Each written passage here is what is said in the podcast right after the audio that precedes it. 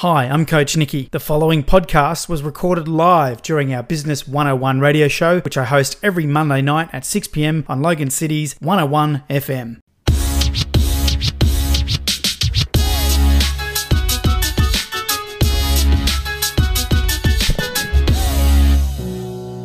It's Salt Lake City 2002, the 1,000 metre speed skating final. I'm sitting in the change room. I had some good fortune in the semi, and I was lucky to be there. Looking at the other skaters I'm about to race Apolo Ohno, USA, Jiajun Li, China, Han Suan, Korea, Mathieu Turcotte, Canada. For a fleeting moment, I think, maybe I can do this. It's the final. I've trained for it. So I turned to my little legend Chinese coach, Ann Zhang, and she said, Steve, you don't stand a chance. Stay out of the way, hope for a mistake, and pick up a bronze. I'm on the starting line.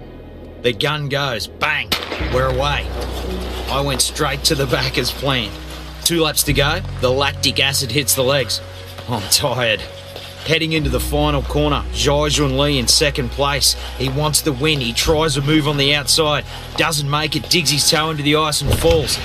I set up my final turn, and out of the corner of my eye, I see them all fall down.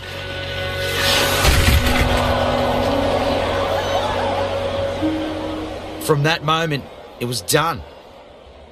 I'm first across the finish line. Do I celebrate? What is the appropriate response here? I'm back in the change room. There's noise all around me. My coach is celebrating, my teammates are celebrating. I'm kind of enjoying it too. But on the inside, I'm crapping myself. Can I accept the gold medal? Everyone has just fallen over in front of me. What am I going to say when the whole world asks me if I think I deserve to win or not? I'm headed to the podium. I think to myself, you know what? I deserve this. I've trained five hours a day, six days a week for 14 years. I've had a skater's blade clean through my right leg, lost four litres of blood, got 131 stitches. I've been headfirst into the barrier and broke my neck. Had a halo brace screwed into my skull. I can't take the gold medal for the 90 seconds of that race, but I can take it for all the hard work in the lead up. I'm probably the luckiest individual gold medal winner in history. Many people, however, believe luck is when preparation meets opportunity. Aussies are well known for not giving up. I got a question for you. When your opportunity presents, will you be ready to do a Bradbury? Do a Bradbury. Ready now? How everyone knows that saying "do a Bradbury," but some people may not actually know that that came from that great man Stephen Bradbury. 2002, I remember Salt. Lake City Winter Olympics. I remember actually watching th- that happen. yeah, First gold medal yep. at a Winter Olympics. Now, isn't it interesting to hear his story? That uh, audio clip was provided from Stephen's website. Now, there's a reason why we're talking about this because Stephen Bradbury's going to be in town on Wednesday. The really interesting part when he said his coach, Ann Zhang, gave him honest and undisputable facts. You can't win this. So stay out of the way. So she gave him the strategy, right? Yeah. Then it was up to Steve and the student to implement it, which he did, and the rest is history.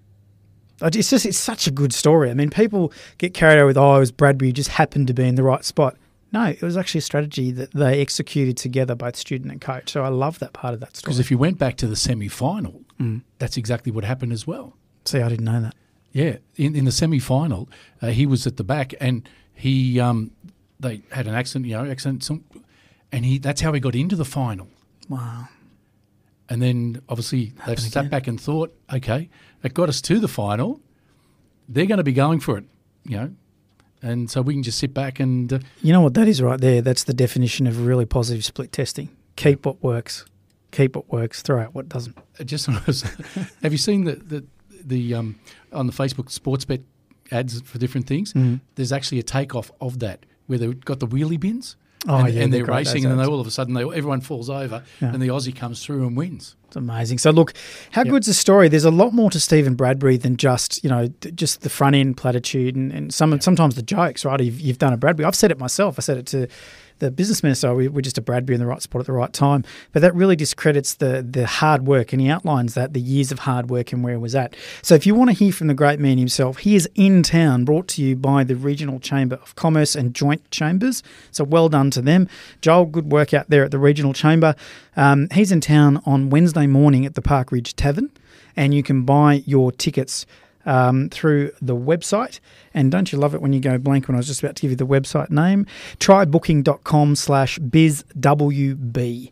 Trybooking.com slash bizwb. There's still seats available. We checked that before we went on air. Exactly. Wednesday yep. morning, Park Ridge Tavern. That is going to be a cracker, Stephen Bradbury.